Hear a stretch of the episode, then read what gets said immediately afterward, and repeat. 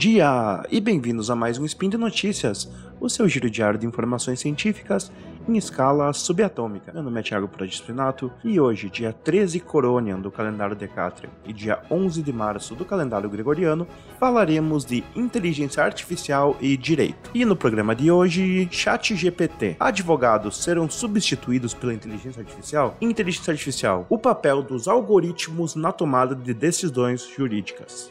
mais de 60 países pedem o uso responsável de inteligência artificial para fins militares. Speed Notícias.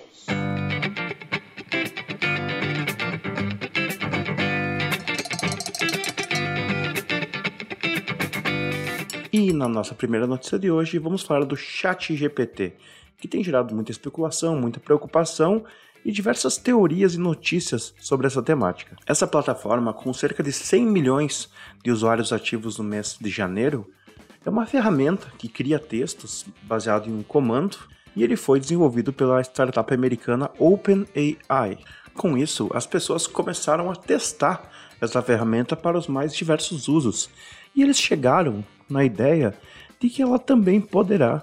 mudar o mundo jurídico pois, quando solicitado para que ela fizesse algum contrato, alguma petição para um processo judicial, ela conseguiu fazer isso de uma maneira muito clara, muito fácil, e o resultado ele é muito bom. Claro que é necessário que sejam feitos sempre análise e tudo mais, porém, o resultado é bem impressionante quando você pede algo relacionado a uma demanda jurídica. Claro que, como é bastante comum, sempre que grandes revoluções tecnológicas começam a chegar na sociedade efetivamente,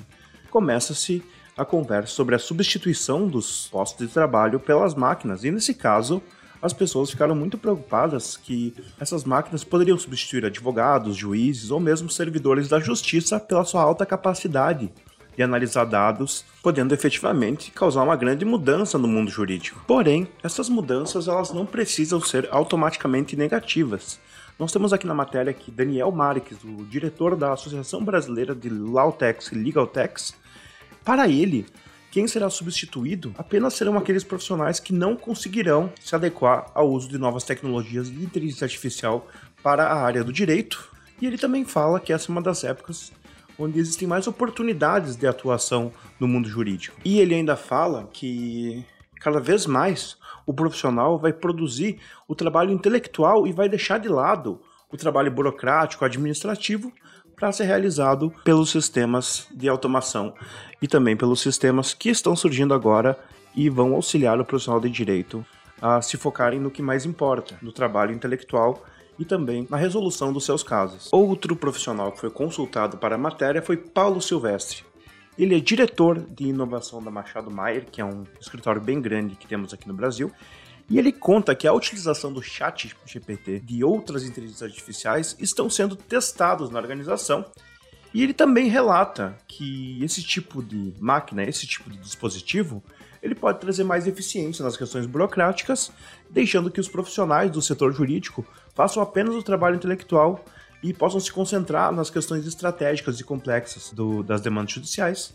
fazendo com que a parte burocrática e a parte administrativa seja cuidada por máquinas e também pela inteligência artificial, que seria designada para esse tipo de fim. O departamento jurídico da varejista CIA também está de olho na inteligência artificial e busca encontrar maneiras de tornar a automatização nos seus processos internos algo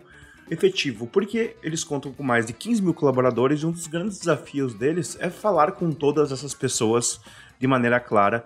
para realizar treinamentos ou mesmo avisos. Sabemos ainda que o uso dessas tecnologias na sociedade atual ele ainda é um pouco incerto, mas temos certeza de que elas vieram para ficar e cada vez mais os processos vão ser automatizados e as pessoas encontrarão alguns empregos que provavelmente não terão espaço em um futuro próximo. Porém, é necessário entender que muitas vezes a tecnologia não substituirá os empregos, ela apenas facilitará as produções e às vezes facilitará também as questões administrativas e burocráticas, deixando para que o ser humano possa se concentrar no que realmente importa. Ocorre que não temos como saber como e quando isso acontecerá, mas com certeza a sociedade e a humanidade será impactada de maneira bastante violenta com o uso das novas tecnologias, pois muitas vezes sabemos que o capitalismo usará disso para precarizar as relações de trabalho e tentar uh, tirar os direitos dos trabalhadores. E na nossa segunda notícia do dia de hoje, vamos falar sobre um texto de Samantha Caldoro Ribeiro, que é graduanda na Universidade Federal do Rio Grande do Sul e é orientada pela professora Lisiane Oddi, onde ela relata que o machine learning pode ser algo que vai auxiliar na celeridade de processos e contribuir para a maior eficiência do poder judiciário no Brasil. E ela começa citando o artigo 5 da Constituição Federal de 1988, que em um de seus incisos prevê como direito fundamental o acesso à justiça no nosso país. Isso quer dizer que o Estado deve garantir a todos que necessitarem o acesso ao fórum, o acesso a ter um advogado, o acesso a ter uma demanda judicial para assegurar os seus direitos e para buscar uma reparação caso os mesmos sejam violados. Ocorre que a demanda de processos aumentou muito nos últimos anos e os servidores da justiça não estão conseguindo dar vazão a essas demandas, ocorrendo lentidão, o que pode gerar diversos danos às pessoas que estão buscando pela efetivação dos seus direitos. Diante disso, se faz uma análise de que o uso da inteligência artificial, do machine learning, pode ser algo benéfico para que a justiça brasileira possa se desonerar um pouco e fazer com que as demandas sejam mais céleres, fazendo com que os direitos das pessoas possam ser efetivamente respeitados. Nota-se ainda que isso não é algo relativamente novo no ambiente jurídico brasileiro, porque metade dos tribunais já possuem projetos de inteligência artificial que se encontram operantes ou em fase de desenvolvimento, em média 64 projetos em 47 tribunais, de acordo com o relatório de pesquisa exposto no texto. Ela ainda cita o projeto Victor, que está ligado com o STF, o Supremo Tribunal Federal, que conta com a criação de modelos de machine learning para analisar os recursos que chegam até o tribunal de maneira rápida e eficiente. Esse projeto teve início em 2018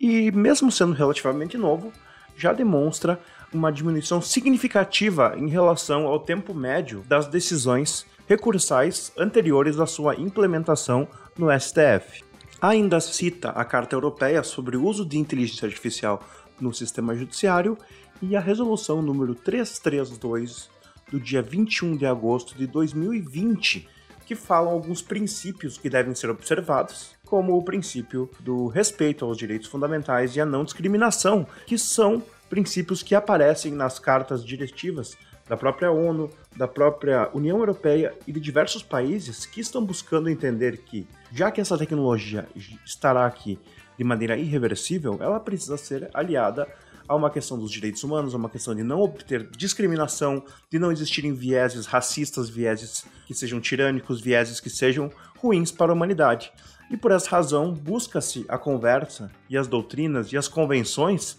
para que se chegue em um modelo de machine learning e um modelo de IA que sejam éticos e não sejam de nenhuma maneira ruins para a humanidade e para as pessoas. E por isso que buscam-se essas regulações e a busca também por um entendimento universal de como essa programação deve ser feita e da clareza dos códigos para que não ocorram danos aos direitos humanos. A autora acredita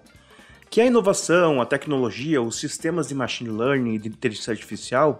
podem combater essa morosidade do Poder Judiciário brasileiro, que é um problema que infelizmente se agrava com o passar do tempo. Ainda relata que, caso as leis sejam cumpridas, as determinações quanto ao uso dessa inteligência artificial,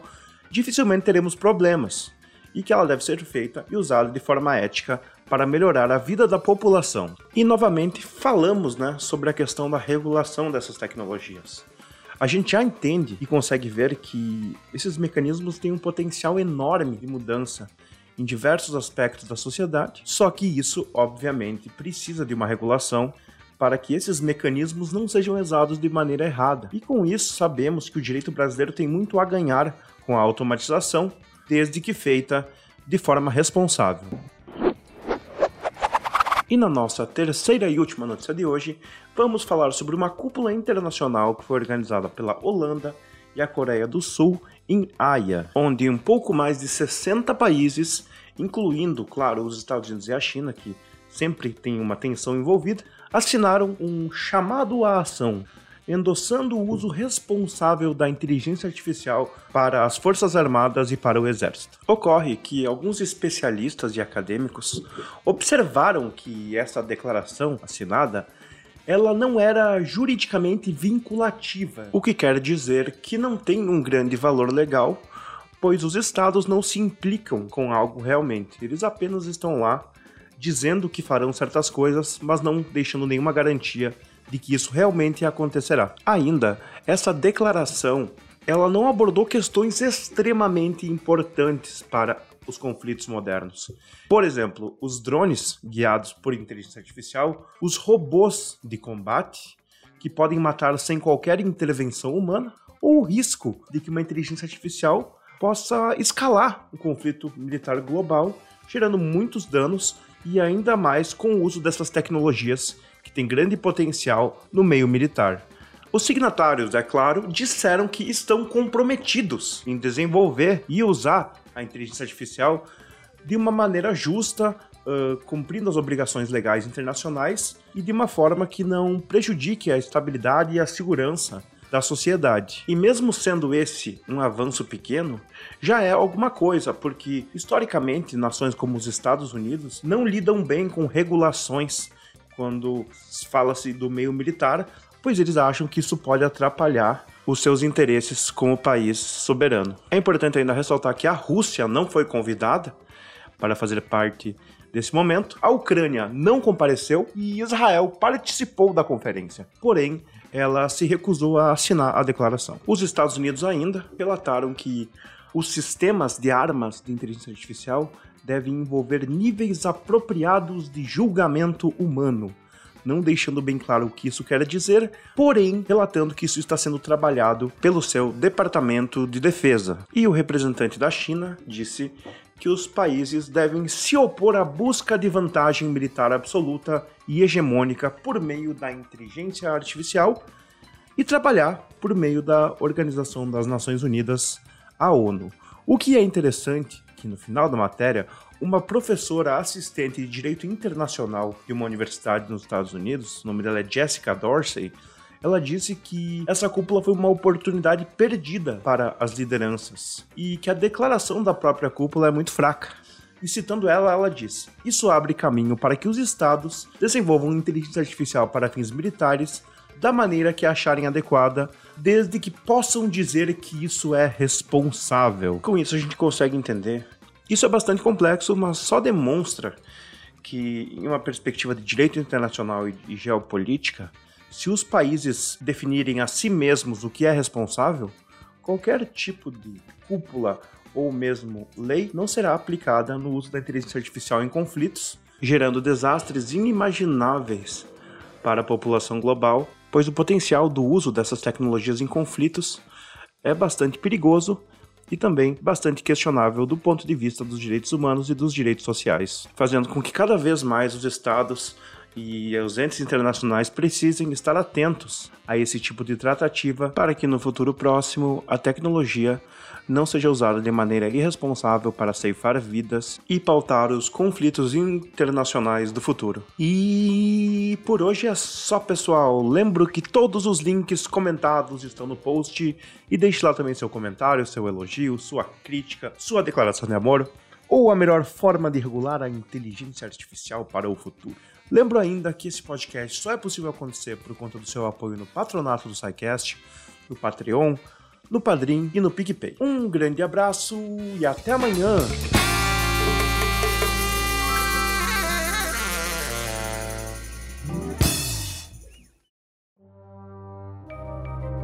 Este programa foi produzido por Mentes Deviantes. deviante.com.br